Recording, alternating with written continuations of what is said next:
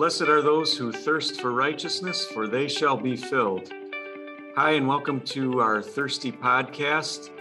Uh, I'm Jeremy Lightman, and I'm here with Zerubbabel, son of Shealtiel. Uh, we are going to be looking at some Old Testament lessons today, so I thought I'd go with a Z name from the Old Testament for you. Um, we are here today with uh, Pastor Tom Cock. Uh, he was a professor at Wisconsin Lutheran Seminary, uh, also a parish pastor in Tennessee, uh, and currently serves at Atonement in Milwaukee. Uh, are there any other places of service in there that I missed? I vicared in Benton Harbor, Michigan, where I think you had served, Jeremy. That's right. Yeah. I, they were done with the vicar program by the time I got there, but yep, that's right. Yep. So I've just started at Atonement. I've been here like literally three weeks, maybe four. so just getting the feet back in the water of being a parish pastor. I'd been at the seminary for about seven and a half years. So Tom, tell us about your your ministry at the mission field in Johnson City. But before you do that, do you remember what was going on the night I met you? Because I had I had gone down. It was the summer before I got married. I volunteered to do summer vicaring and I went down to Johnson City, Tennessee, and Alpharetta, Georgia, and then Decatur, Georgia. So about two to three weeks at each place to do mission work, canvassing, and so forth. First place was in Johnson City with Tom, but do you remember what was going on in the news that night? Yeah, as I remember, it was uh, O.J. Simpson riding around in a white Bronco. That, uh, that was sort of a, a, a, crazy night in our country with, you know, what's what's happening out there and what's going on. So that was that was kind of nuts. That was that's exactly what happened. Yeah. So yep. tell us about Johnson City and the ministry there. So Johnson City, when I got there, was about 15 to 20 WELS people who were scattered around the Johnson City area. Actually, only one of the families lived in Johnson City. Johnson City was a city of about 50,000 people, very heavily churched. There was about 300 churches in that city of 50,000. Uh, 200 of those churches were Baptist. Then there was a bunch of Presbyterian churches, Methodist churches, um, other kinds of of uh, like Christian churches. That uh, that's a denomination that's strong in the South, etc. But we wanted to get a WELS church started there. We didn't have anything uh, for about hundred miles in in any direction, and I was blessed to start a congregation there know, the time of my ministry, it grew to about 300 souls. Uh, we daughted a congregation in Morristown, Tennessee, which was about 70 miles down the road, kind of shot the gap between Johnson City and Knoxville. And um, just before I left to go to the seminary, we were about to become a multi-site congregation, uh, starting a new site in Bristol. When I left, that that kind of lost its momentum, which is fine. Uh, the Lord of the Church does what He wants to do in uh, in His own time. So hopefully that will come. So uh, by far the majority of our congregation were adult confirmands, and we just kept talking to people and talking to people and talking to people and talking to people, and um, God kept sending us people little by little by little by little. We hardly ever had big growth. It was always just kind of a gradual, slow um, but relatively steady uh, growth and lots and lots of fun. Uh, so, uh, what would you? What, what's your biggest takeaway from uh, being a seminary professor? Biggest takeaway from being a seminary professor? Huh. That's an interesting question, Jeremy. I don't think I've ever been asked that. Um, I'd probably want to think about that one for a while before I gave an answer that would really stand on. But I, I'll give you two things that come off the top of my head. Number one, our church body is in a good place. Uh, the young men who are coming through our seminary are just so talented, so dedicated, um, excited to share Jesus with people. Um, it's it's really neat. Gives me great uh, great excitement for the future. Um, great optimism for the future. Just a bunch of really good guys. Uh, secondly, we have been blessed with a seminary that is doing what it should be doing. And that is the, the professors are a bunch of pastors who are training pastors to be pastors. Uh, the seminary is always kind of on the ragged edge of becoming merely an academic institution because we do have high academic standards. We want high academic standards. And not shockingly, a lot of our sem profs are um, academicians. I was a bit of a of a of a different sort up there, which is fine. I brought some other strengths, but um, we're always sort of on that ragged edge. But we don't want academicians training academicians to be academics. We want pastors to train pastors to be pastors. Um, and when you have guys on staff who are pastoral in their bent and pastors at heart, uh, it's not shocking that some of them end up going back to the parish. So, not too long ago, Paul Zell went back to the parish in North Carolina. Dan Leyrer uh, is at St. Marcus here in Milwaukee. I've just returned to the parish here at Atonement Lutheran in Milwaukee. Um, there's probably some some blessing in that too, that there's some turnover at the seminary. So I, I don't know. Uh, I guess those would be two things that stick out as, as a quick reaction. Yeah, that was what I was looking for, just off the top of your head. And then one more question before we get into the gospel lesson. So then we went from Johnson City to the seminary, and now you mentioned you're at atonement. So why leave the seminary to get back into the parish ministry, especially at atonement? Because I visited there. That's not an easy ministry. Yeah, Atonement is uh, is is located towards Milwaukee Central City. I wouldn't say we're like in the ghetto, which I, I don't even know if that's the best term to use, but we aren't in the um, we are not in the the nice suburb that's for sure and uh, our school is huge it's got 454 children in it um, 98% of whom are not our members. Of the 70% who are not our members full or of, of the 98% who aren't our members fully 70% of them so you know give or take i didn't do the math ever probably 450 tell us that they're uh, no 350 um, tell us that they're unchurched. So they're not even faking it. Of the 28% that say they're churched, um, most of them functionally really aren't.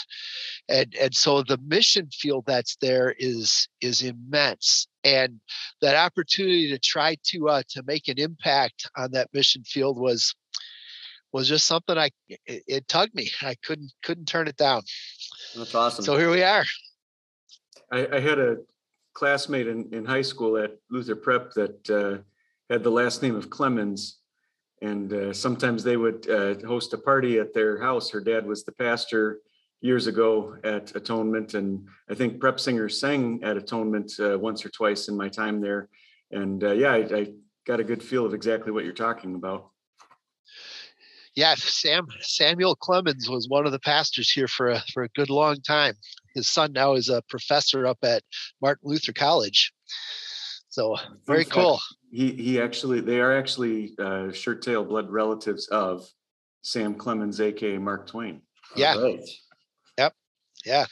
That's a good anticipation of the question I was going to ask you on that. Jeremy. Yeah, a little, little, bit of WELS trivia for you there, folks. All right, you want to read the gospel lesson? Sure. Jeremy? So uh, the upcoming gospel is uh, Luke chapter 5. One time, while the crowd was pressing in on Jesus and listening to the word of God, he was standing by the lake of Gennesaret. He saw two boats there along the lake shore. The fishermen had left them and were washing their nets. Jesus got into one of the boats, which belonged to Simon, and asked him to put out a little from the shore. He sat down and began teaching the crowds from the boat. When he had finished speaking, he said to Simon, Put out into the deep water and let down your nets for a catch. Simon answered him, Master, we worked hard all through the night and caught nothing, but at your word I will let down the nets. When they had done this, they caught a great number of fish, and their nets were about to tear apart. They signaled their partners in the other boat to come and help them. They came and filled both boats so that they began to sink. When Simon Peter saw this, he fell down at Jesus' knees, saying, Go away from me, because I am a sinful man, Lord. For Peter and all those with him were amazed at the number of fish they had caught, and so were James and John, the sons of Zebedee, who were partners with Simon. Jesus said to Simon, Have no fear, from now on you will be catching people. And then they left the boats and they followed him. Uh, no, I'm not a fisherman. Tom, are you a fisherman? Not really. Jeremy? No. No. See, I I'll be honest, I despise fishing. I've gone once or twice and it's terribly boring. I, I'm a guy that has to be active. So I can't imagine anything more boring than just fishing, except more boring would be sitting on a bucket in in the, in the ice. in ice yeah, fishing. yeah, that that seems absolutely crazy to me. But I, I don't despise fishing. I enjoy going fishing when I'm with somebody who knows how to catch them, and that we actually have action and we catch stuff. Um, Well, yeah. otherwise, it's too slow for me. But I can't imagine you know the the disciples made their living from fishing, and um, you know, to to fish all night and catch nothing. It isn't like when you and I go fishing and we catch nothing. Yeah. Oh well. I mean, we're going to go home and we're going to eat. It's fine. You know, if they go home and they've caught nothing, they may not eat, eh, because that was their business. That was their living. You would you would hope they weren't living from what should we call it from from net to mouth. you see what I did there? Um, Yeah, you, you, that was terrible.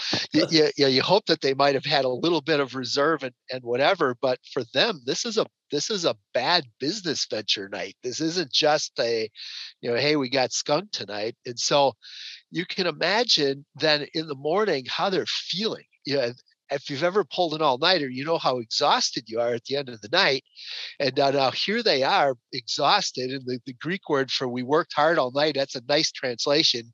The Greek word there means to labor intensely. It's kopiao for any out there who happen to know the Greek Greek stuff. Um, it's it means to labor and to struggle. And that's what they were doing. And now here it is in the morning, and they're trying to listen to Jesus teach. I can imagine maybe their heads were nodding a little bit as Jesus is teaching. I'd imagine, I don't know. Um, but then, oh, my word, what happens here with this event is just um, amazing.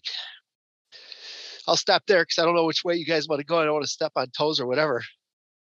No, uh, I, I think, um, I, I, I haven't mentioned this in a while. I don't know if I, I don't know if I did this last episode, but, uh, this is one of the scenes from Jesus' life that is recorded in that, uh, series, The Chosen. And, uh, did I mention that last episode? I, no, I don't think Okay, so. I don't want to be constantly referring to that, but I really, I do like that show and um, they sort of make up a backstory and you can debate about whether a backstory is is a good and beneficial thing or not for uh, sharing God's word.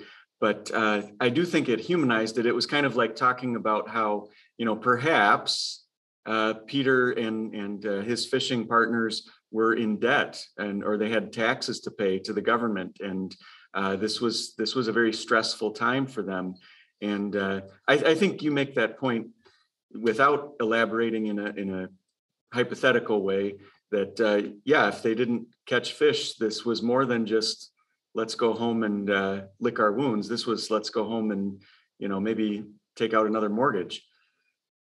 Yeah, yeah, for sure. I've I've watched that series, The Chosen, as well, and I I also enjoy it. It they take lots of artistic license, yeah. so please don't think that if you watch it that you're going to see just the biblical text. You won't. You're going to see a lot of um, you know speculation and whatever. But boy, they really do a good job of bringing out the the human element of of these accounts that I think is is really neat. Yeah, and then you know Jesus does the thing of, well, you caught some fish, but now I want you to put the nets down and I want you to fish for men. Um, and he says, "Have no fear. From now on, you'll be catching people." So, Tom and Jeremy, why do you think he says, "Have no fear"? You know, I think a lot of times when we're preaching on this text, we'll we'll rightly focus on the catching of people. But why would Jesus say, "Have no fear"? You're going to be going out and catching people. I, I love the, that- yeah. So we know this wasn't the first miracle because the first miracle was Cana at Galilee. So we know this is you know further on down the trail. Simon Peter has seen some miracles before, um, but Jesus has not yet called them to full time discipleship. Apparently, apparently that kind of happened in steps, is the way it seems to be. Um, we don't know all the details, which is fine. Uh, but for whatever reason, this was a Shazam moment for Peter. That Peter looks at this whole thing and he goes, I'm not sitting in the boat with just anybody. I'm sitting in the boat with God. now, how would you and I react if all of a sudden we realized I'm sitting in the boat with God? And I, I've I'm imagining it might be similar to what Simon Peter says. You know, go away from me, Lord. I'm a sinful man. Um, you know, he the, the recognition that I'm in the presence of holiness, I'm in the presence of perfection, I'm in the presence of God. And this is a consistent theme of scripture. You see it over and over and over again, uh, going way back to the Garden of Eden when when God comes to visit Adam and Eve in the cool of the day after they've grabbed that fruit off of the tree, um, what do they do? They hide. Uh, because they're afraid to face God. When the shepherds are surrounded by the glory of God out in the fields of Bethlehem on Christmas Eve, they feared fear greatly. Um, it just happens over and over again. The angels at the the or the uh, the women at the tomb on Easter Sunday morning when they see the holy angels, they are afraid and uh, and thankfully all another theme of scripture is the response don't be afraid. Don't be afraid. And to go all geeky on you the greek that's used there is a permanent prohibition. And the permanent prohibition in greek means stop doing something you're doing now and never do it again. So i think it's legit to translate that never be afraid again. Well mm-hmm. peter why do you never have to be afraid again? Because the guy that's standing in the boat with you is your savior who wants to be in the boat with you and in fact loves to be in the boat with you. And you know he knows all that stuff that's going to come your denials and all that stuff uh, but peter he loves and cares for you anyway. And so never be afraid again. Wow! And of course those words would would apply to any of us believers as well that we never have to be afraid because ultimately uh, god loves us dearly. So no matter what comes we've got god on our side do so, not. Yeah, to build on that. Uh, well, first thing I know, I know you know this, Jeremy. I was going to say the exact same thing about the Greek verb tense oh. there. Yeah. So, but I sorry to steal your. But yeah, I let Tom steal my thunder. Can you, can you remind me what was the phrase? What no, I let oh, no, no, I can't. uh, but uh, one of the things I've been thinking about too with fear, and you see people just being afraid of so much nowadays, and uh, like you said, Tom, over and over in scriptures, do not be afraid, fear not. And I think people have kind of turned fear into a virtue. And yet, the devil, uh, I think fear is one of the greatest tools of the devil. Uh, and that's why the angels and God and Jesus so often tell us, don't be afraid. It's the opposite of what the devil wants us to do. Uh, you know, and as you were talking, Tom, it reminded me of something that Mike Rowe said. So he's, you know, dirty jobs and a bunch of other things that he does, but he's come out with a phrase called safety third. I don't know if you've ever heard that. Uh-uh. Because I know who Mike Rowe is. I know he does like home improvement stuff or stuff yeah. like that. Yes. Yeah. yeah. And uh, safety third. And his point with that is if we put people will say safety first, but if you do safety first, you'll never get anything done. Huh. You know, you know safety first, we would never uh, have yep. people sail across the ocean to an unknown landmass. You would Wright never brothers ain't making that airplane. Yeah, you never make that airplane. You never do that with a uh, test pilots. You would never send people to the moon, whatever, because hey, people might die at this. But safety third, meaning that uh, safety is important, but if you always put safety first, we'll never leave the house.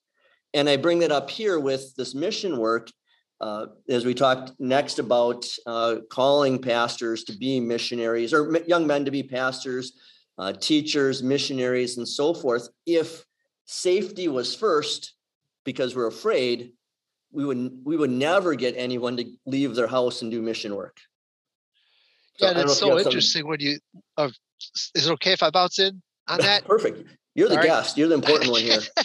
I don't know about that, but um, it, and it's so interesting when you look at some of the calls in the scripture to uh, to, to, to people as they're called into ministry.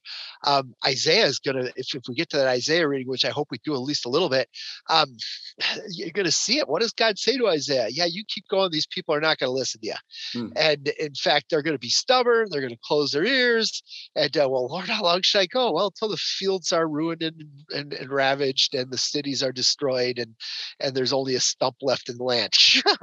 really? Sounds like fun. Um, Yeah, it sounds awesome.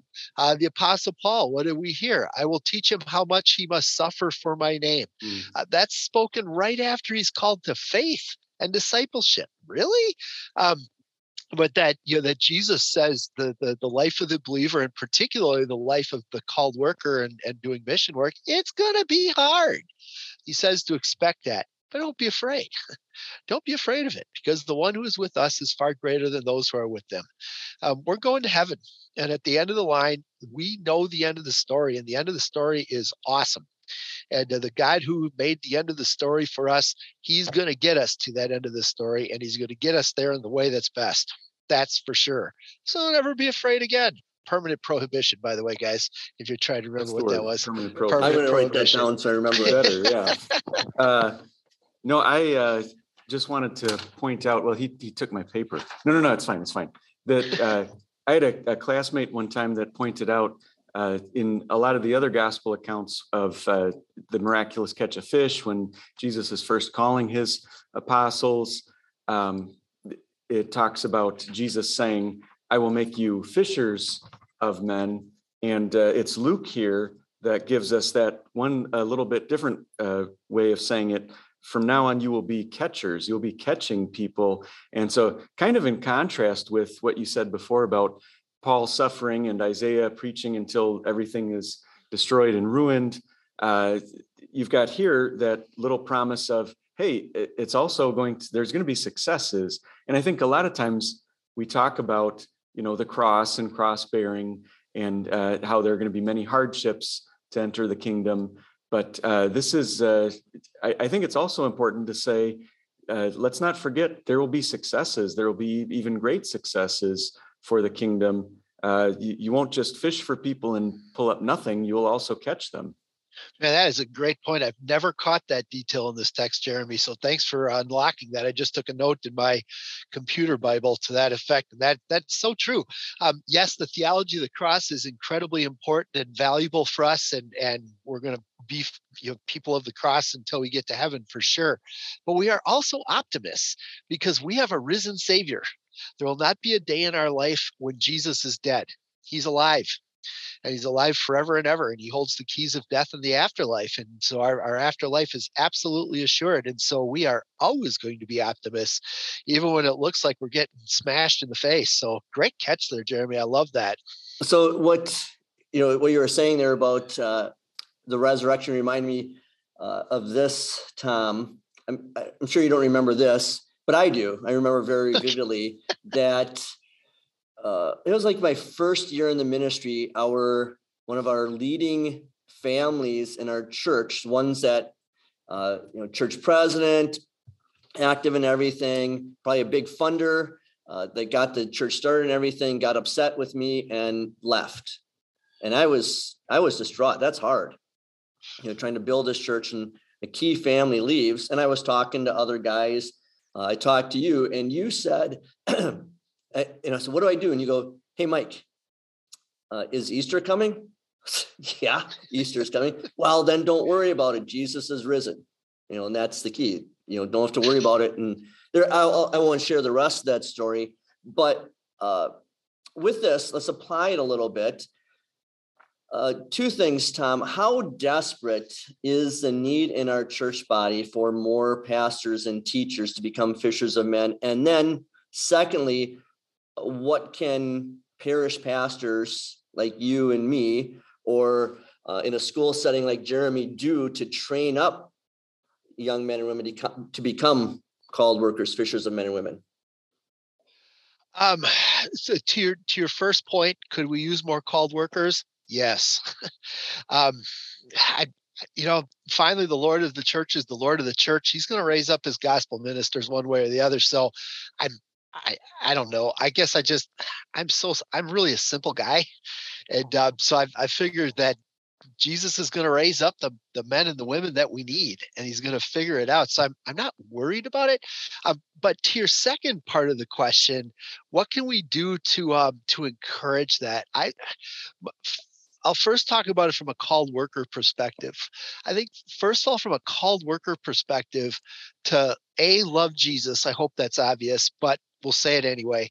Love Jesus, let people know that you love Jesus, but then also love your people and love the ministry and talk positively about the ministry and how God is blessing the ministry and how meaningful the ministry is and what a privilege and a pleasure it is uh, to be a pastor. You don't have to sugarcoat it. You don't have to, to, to shy away from the challenges of ministry as well, for sure.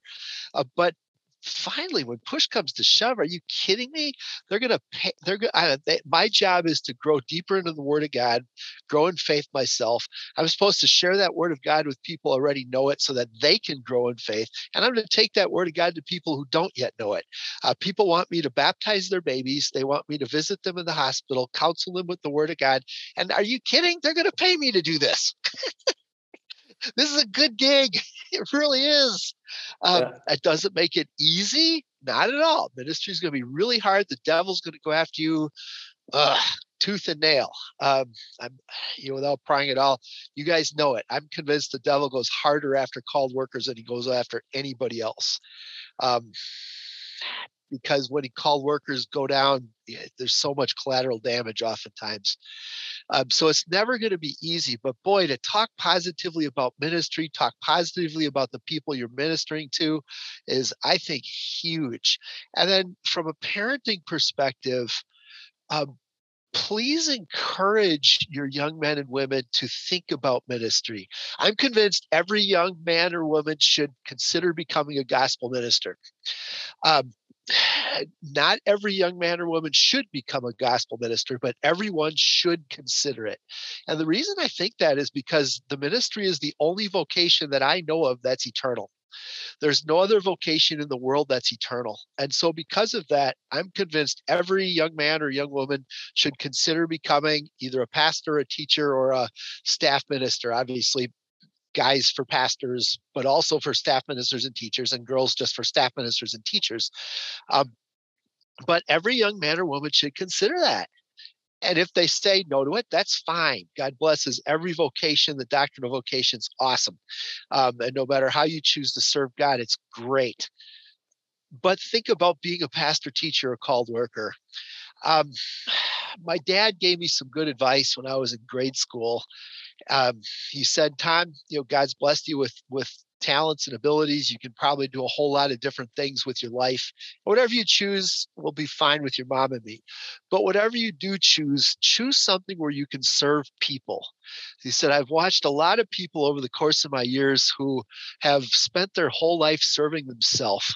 And when they got to the end of their life, they kind of looked at their life and went, huh, what did I do with it? Um, so pick out something where you can serve people. Now, I was at that point too young to realize all the ramifications. Ultimately, anything I do with a God pleasing attitude is serving people, right? Um, the farmer who's who's who's growing crops is serving all kinds of people. Uh, the garbage collector is serving all kinds of people. The doctor is serving all kinds of people. The grocery shelf stocker, whatever. I mean, any job that you think of, um, they are serving people when it's done out of the right attitude and things like that. Uh, being that I was in grade school, my very simple thought was, well, what would be a better way to serve people than to tell them about Jesus? And that kind of uh, kind of stuck with me, and that's the direction I ended up going. My four younger brothers, none of them did go into gospel ministry, which is fine. Uh, they too are serving all kinds of people in all kinds of ways and serving Jesus in all kinds of great ways. But parents, please do talk well about the gospel ministry and encourage your kids to consider it.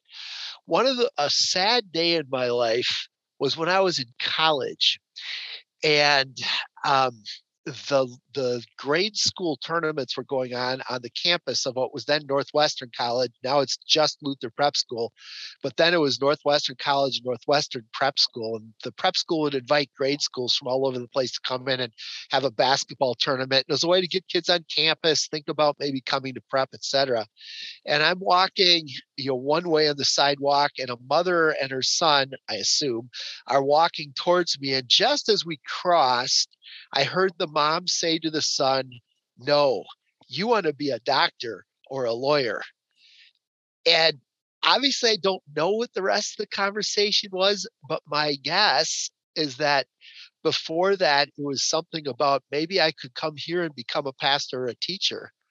And I, yeah, it was just sad to hear a, a, a young person who, again, I'm assuming, I'm assuming, had shown some interest in serving in, in ministry and to hear a parent actively discouraging it. Um, wow, parents, please, please don't do that.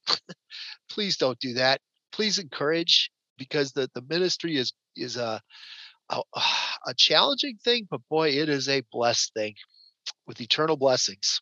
If everybody, like you said, at least considers it, then at the very least they will have a, a slightly deeper appreciation for what their ministers do for them. Yeah, I agree, Jeremy. Great point.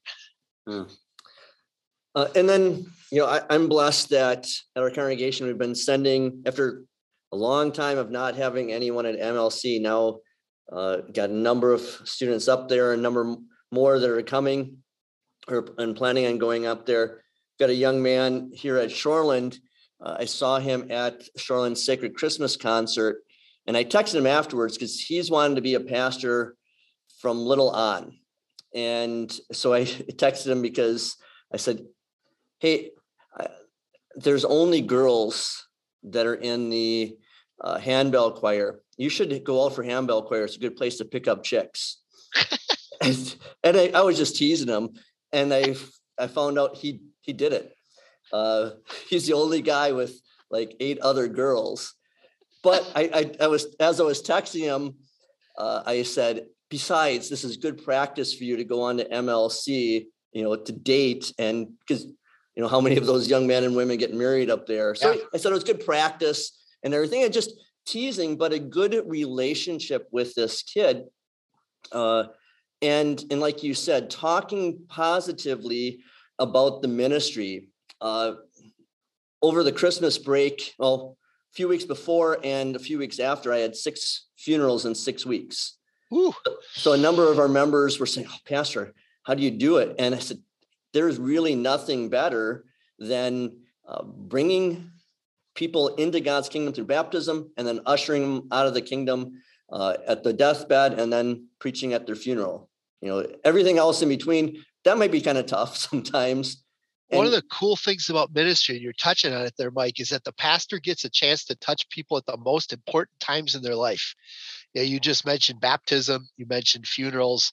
When people get married, who do they come to? The pastor. When it's time for confirmation, where they come to the pastor. When they the baby baptized, who do they talk to? The pastor. You get to share the most important life moments with people. That is just so cool. Um, teachers and staff ministers get that to some extent as well.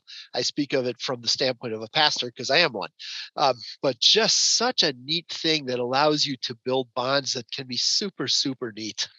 And and it isn't that hard. I mean, I think people think that we as pastors have it easy to do. We, we're trained, and yet a lot of people out there in the culture don't want to talk to us. Not not yep. first. They want to talk to our listeners. They want to talk to normal people first, and uh, and then eventually talk to us. And you know, when Jesus uses that imagery of a fisherman, just putting lines uh, in the water, here nets in the water, and seeing what you catch. And I always remind our people with all of the soccer camps we've done, and vacation Bible schools, and Christmas things, and trunk or treats, I don't know of any prospects that we've really gotten out of that.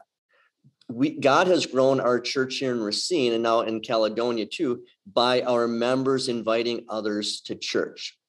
And but I've always stressed every time we've done one of those activities, we've had people join our church, not from that activity, but something else that God, I said, God always blesses our activity, not maybe that specific activity.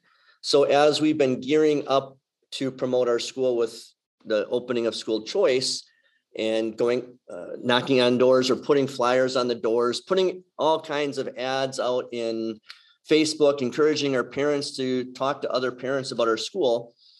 I got a tech, I got a phone call from our preschool teacher on Wednesday about a new parent that just called out of the blue. She moved back to Racine, wants a preschool for her four-year-old daughter, has no interest in Racine Unified.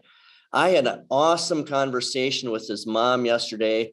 Uh, she signed up to start the adult confirmation classes last night. Never visiting our school, never visiting our church. hopefully, Lord willing, the first time she'll be in church That's is awesome. this Sunday. But just that idea of if our people are doing the work, the Lord of the church will bless that effort. But we just have to get up and do the work and not be afraid to do it. Yeah, my experience in Tennessee was very, very similar. We would do all kinds of stuff and we never got anybody from anything we did. And that is almost literally true. Um, I, I can only remember two families who came in from something specifically that we did. One was a knocking on door, and another one was a flyer thing. But that's all I can remember. I had one time somebody came to church and said, I asked them how they found out about us, and they said to me, We saw your TV commercial. Well, we had never done a TV commercial. so I knew they couldn't possibly have seen the TV commercial. and yet there they were.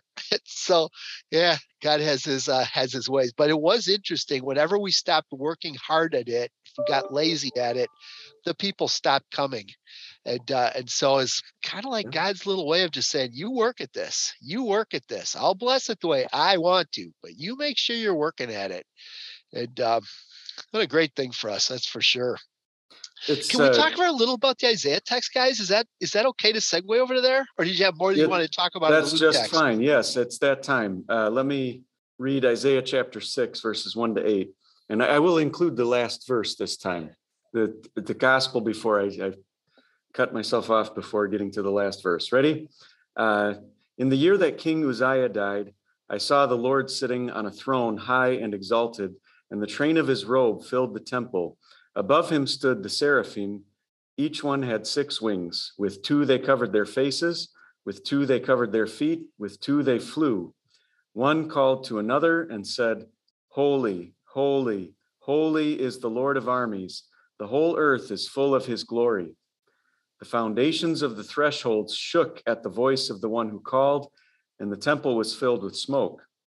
Then I said, I am doomed, I am ruined, because I am a man with unclean lips, and I dwell among a people with unclean lips, and because my eyes have seen the King, the Lord of armies. Then one of the seraphim flew to me, carrying a glowing coal in his hand, which he had taken from the altar with tongs. He touched my mouth with the coal and said, Look, this has touched your lips, so your guilt is taken away and your sin is forgiven. Then I heard the Lord's voice saying, Whom shall I send? Who will go for us? Then I said, Here I am, send me. So, Tom, what did you teach at the seminary? I taught education and Old Testament, and so yes, this was uh, part of one of the classes that I that I taught along the way, which was why I was kind of excited to have a chance to get back to this a little bit. So, did it was part of the, I'm guessing, part of your, uh, like an overview class rather than a detailed study, the. the- Correct. It was part of the what's called senior Old Testament isagogics, and in senior Old Testament isagogics, we read uh, the second half of the Old Testament basically. So starting at Job and going all the way uh, through Malachi, with the exception of Psalms and the second half of Isaiah. Those are those are handled in two other courses. So the guys have to read about five to six chapters pretty much every day so it can't be covered in a lot of detail and uh, but they get a chance to see a a, a big overview here and this is isaiah's call in, into the ministry and obviously it is amazing um there are I have a question. There I have, I have lots Yeah, of go ahead. and, and comments. Uh, first of all, in verse one, I've always wondered um, when I said, I saw the Lord sitting on a throne, um, it- what what kind of a figure or form should we be picturing sitting on a throne? That's a really good question. Um, you, you you'd guess that it's probably a human form because it talks about his robe. Um, so you'd and which is And what they wore in those without- days. You can't sit without like being a like sitting would be a human thing to do. Yep, I think so. So I've always pictured it as as kind of a human thing. Um, yeah, God warns us against making warn the Old Testament people about making images of Himself. So we never get a really good description of the form that God takes in these these situations. But I've always pictured it as a as a human form. Yes, But could you picture him as like the Ancient of Days from Daniel? could be. Yeah, with But, or in, and he in the uh, on Sinai, Moses asked to see his glory. He talks about his hand covering the cre- the crevice and the in the backside. Um, I I kind of wonder if we should be maybe almost thinking of a, a angel of the Lord, a pre-incarnate Christ type of a figure. yeah, I don't have any problem with that. You know, the thing that so first of all, Scripture talks about how God is spirit, and so Yeah. to try to picture him in any way becomes a bit of a challenge. Now, of course, Jesus in time took on flesh and became a real human being like you and me. And so it's certainly appropriate to picture God as flesh. But here's the gracious thing God deals with us where we are. And so, what can we picture? Well, we can picture a human sitting on a throne wearing a robe. That makes sense to us. Even if it's a glorious human, as this was, where the train of his robe fills the temple and the, the, the temple is filled with smoke and the angels are crying out, Kadosh, Kadosh, Kadosh, which is the Hebrew for holy, holy, holy. Um, Kadosh holiness is one of the sub themes of the book of Isaiah. And so you see it here in this, uh, in the, the, the call of Isaiah right off the bat. Um, so, but we can still picture a human being, and that's an act of God's grace that He allows us to picture Him in uh, with our own minds and talks to us in our own ways. So, do you think that um, I've I've heard professors and teachers and pastors that I've respected kind of come down maybe on both sides of this debate, but this is a historic reading for Trinity Sunday, and um, I, I wonder if uh, if you would agree that it's it's a good Old Testament lesson to illustrate the Trinity, and if you think that, uh, in uh, from what point would you take it? Yeah, I I do, but it's it's not the phrase that usually gets pointed to. A lot of times that kadosh, kadosh, kadosh gets pointed to, that the angel says, you know, holy, holy, holy. That's not the thing. What is the thing is uh, when you get down to verse. Sorry, guys, I've got Hebrew open up on my thing. Oh, I, for- I forgot to open up my Hebrew. Uh, here Bible we are. this. It's verse. It's verse eight. for you if you want a Hebrew Bible. sorry guys. It's in verse 8 where he where god says whom shall i send and who will go for us? That's the trinity reference. It's god referring to himself as a me who shall i send and referring to himself as a plural who will go for us and uh, and so that's where the trinitarian reference come comes in rather nicely. And so you know god presenting himself here to isaiah probably looking more like a, a singular than a plural in this case. That's the impression we get from this this text. And yet also letting isaiah know this is a plural not just a singular. But, and, So- and you go back to the uh, burning coal on the altar, uh, and that is what the thing that purifies Isaiah and forgives his sin. Well, who can do that other than Jesus? So it's like you've got God up on the throne, but then you've also got God, if you if you believe in an, an atoning and a forgiving God, in that burning coal uh, at uh, both places at the same time. Um, and that's also an analogy I know that has been used of the Trinity is of uh, no, no, I'm sorry, I'm thinking of the two natures in Christ. Two natures in go. Christ, like uh, the, how can Jesus be God and man? Well, it's kind of like uh, heat or or fire permeating a, a coal. It's it's all heat, all fire, and all coal or or material at the same time.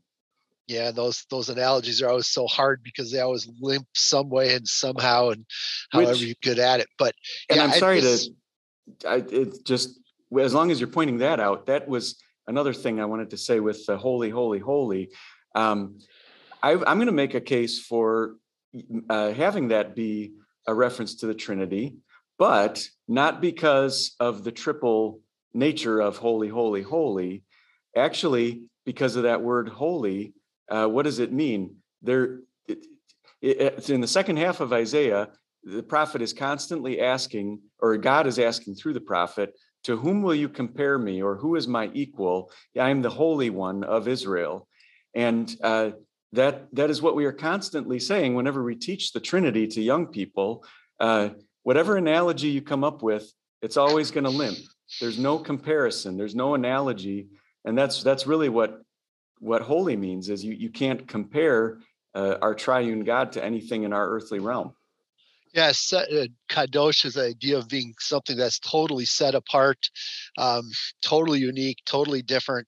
There's a number of ways you can describe it. I have no problem with us, you know, once we establish the Trinity from down in verse eight, to go back then to verse is it three? I think it's verse three, yeah, and uh, and to say, is there a an echo of the Trinity there in the the threefold holy? Sure, I'm fine with that. I have no problem with it what, whatsoever. Um, but eh, to just look at the threefold holy, um, the number three, because it's a number for God, is is sometimes things are done in triads in Scripture, just as a fullness kind of a thing. And so maybe the angel said it three times because that was like the whole earth is full of His glory. Yeah, yeah, the, the, that's holiness like to the fullest degree or something like that. So it could be just a rhetorical flourish. It's a little hard to know, but I have no problems with saying that could be a neat little shadow or reminder of the, the Trinity. No problem with that whatsoever. There's a really cool little thing in uh, in verse verse four. Um, the you know, the, the NIV translates the foundation the threshold shook at the voice of the one who called, um, or I'm in, I'm in a different translation. The foundation threshold shook and the temple was filled with smoke. The, the word that's translated temple is actually the Hebrew word that that we would usually use for house.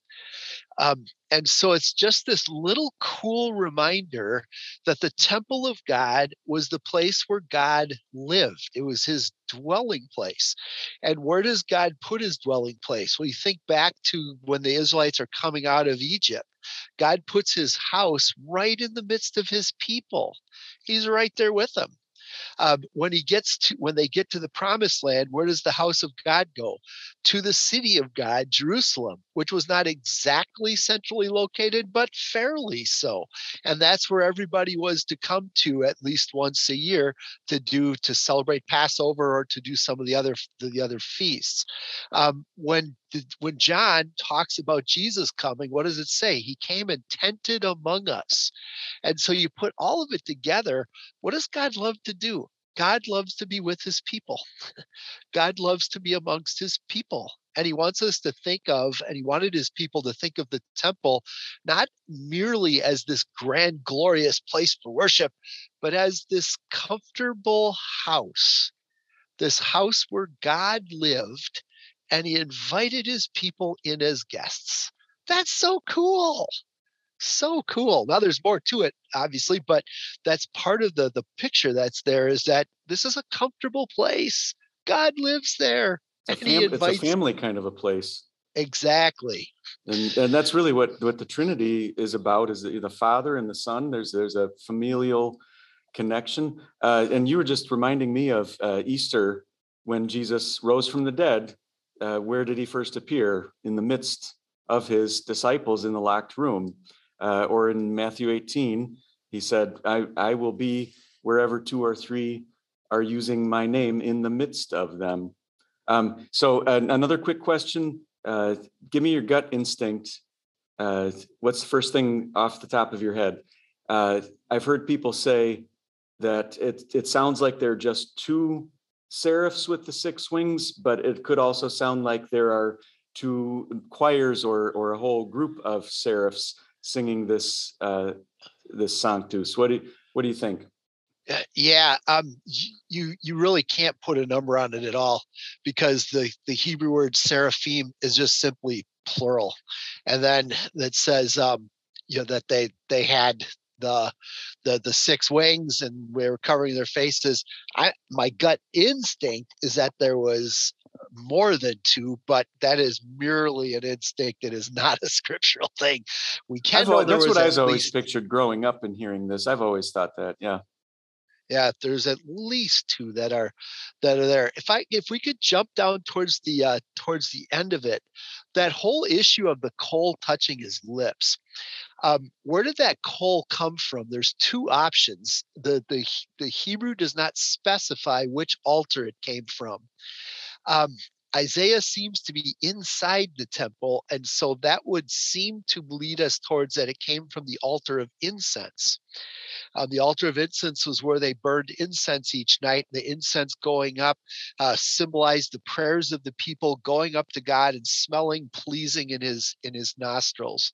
And so, if it's that, you know, perhaps the picture is that Isaiah has access to God. The other option is that the coal was brought in from the outside. Outside of the temple was the altar of burnt offering, and that's where the sacrifices were made. And if that's the case, and that's the way I would lean, if that's the case, then it's a reference more to the idea that Isaiah, a sacrifice is going to be made for you. And because a sacrifice is going to be made for you, uh, your sin, it's dealt with. And then the, the, the, the talk about forgiveness is just really full. Um, a little bit literalistically, turned away is your guilt and your sin, it's been covered up.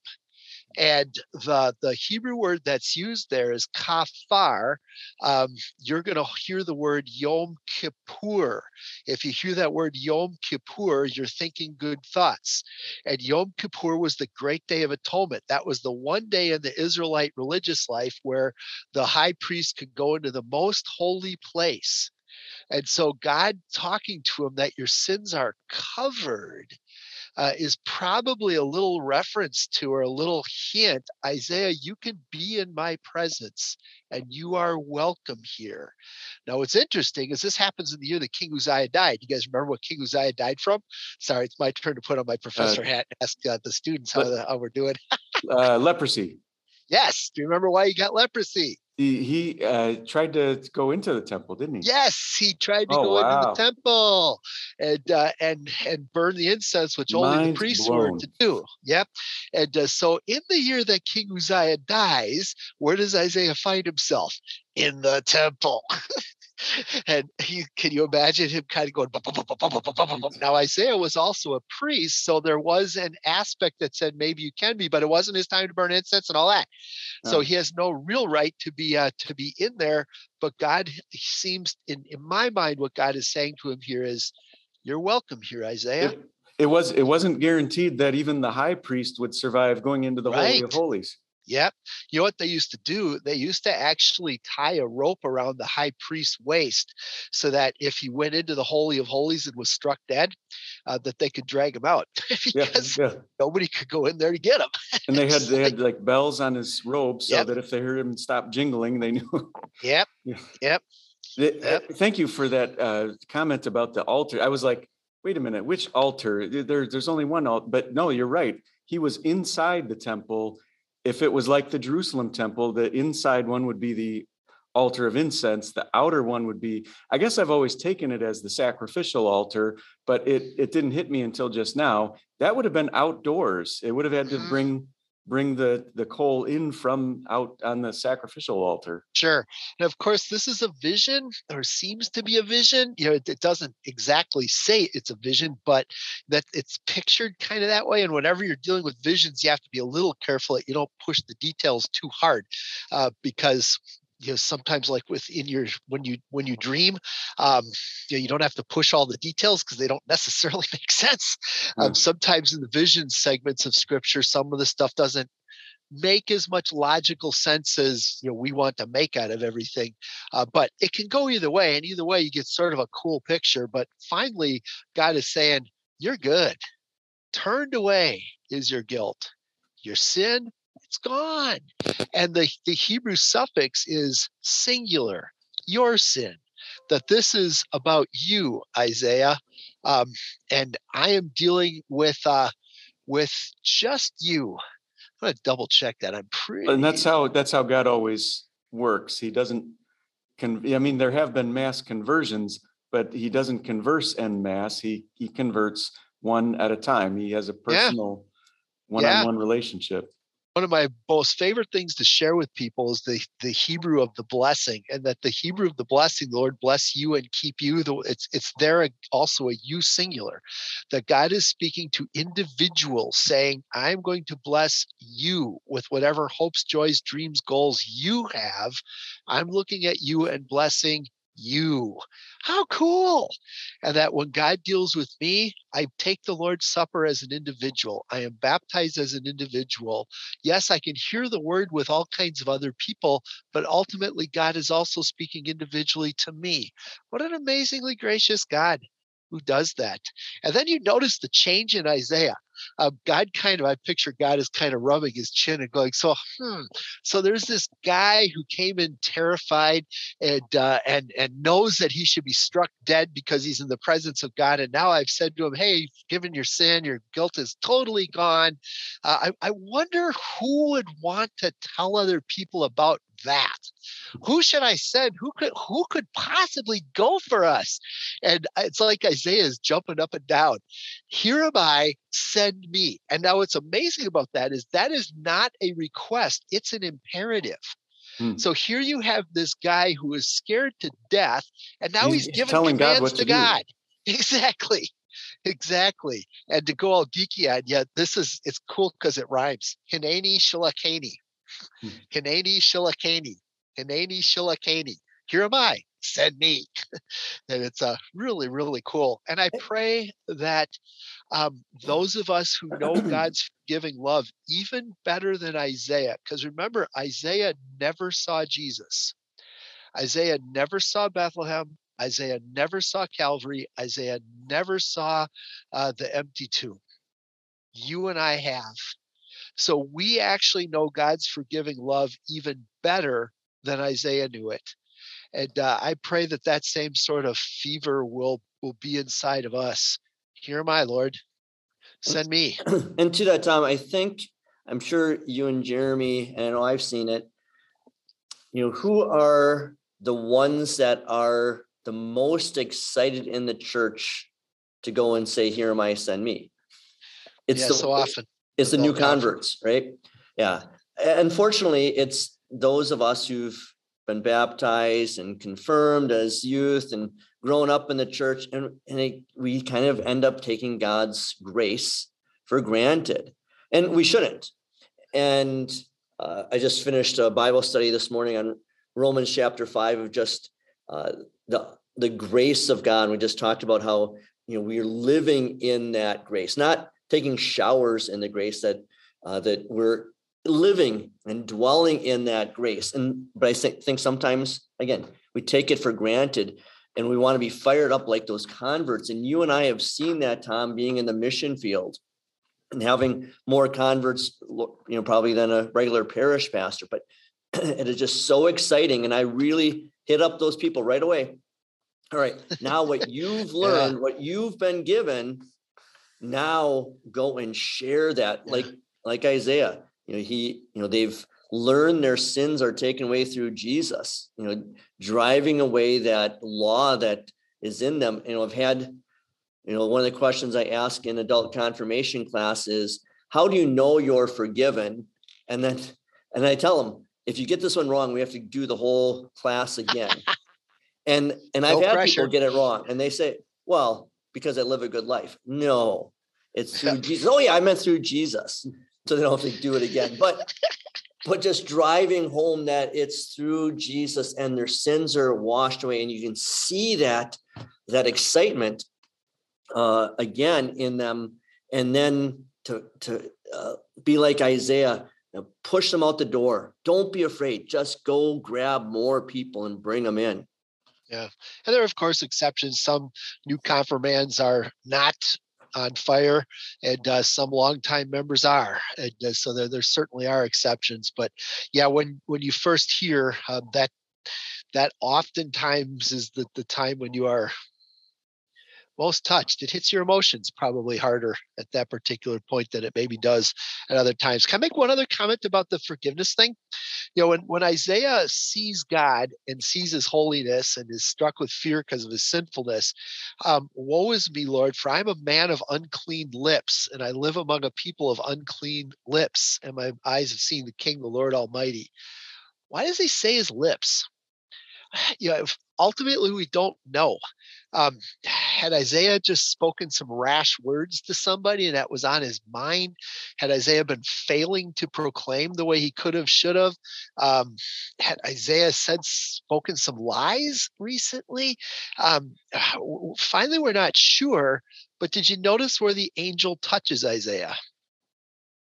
On the lips and that I, I, think the lesson that God is teaching there um, is that God loves to bring his gospel to us right in the place where we hurt, right in the place where we see our weakness and our sinfulness most clearly. That's where God loves to come in and heal. That's such a cool, again, gracious, good news gospel thought. You know, if Isaiah had said, I'm a man of unclean hands, I, I think the angel would have touched him on the hands what would have happened. Obviously, we're speculating; we don't know.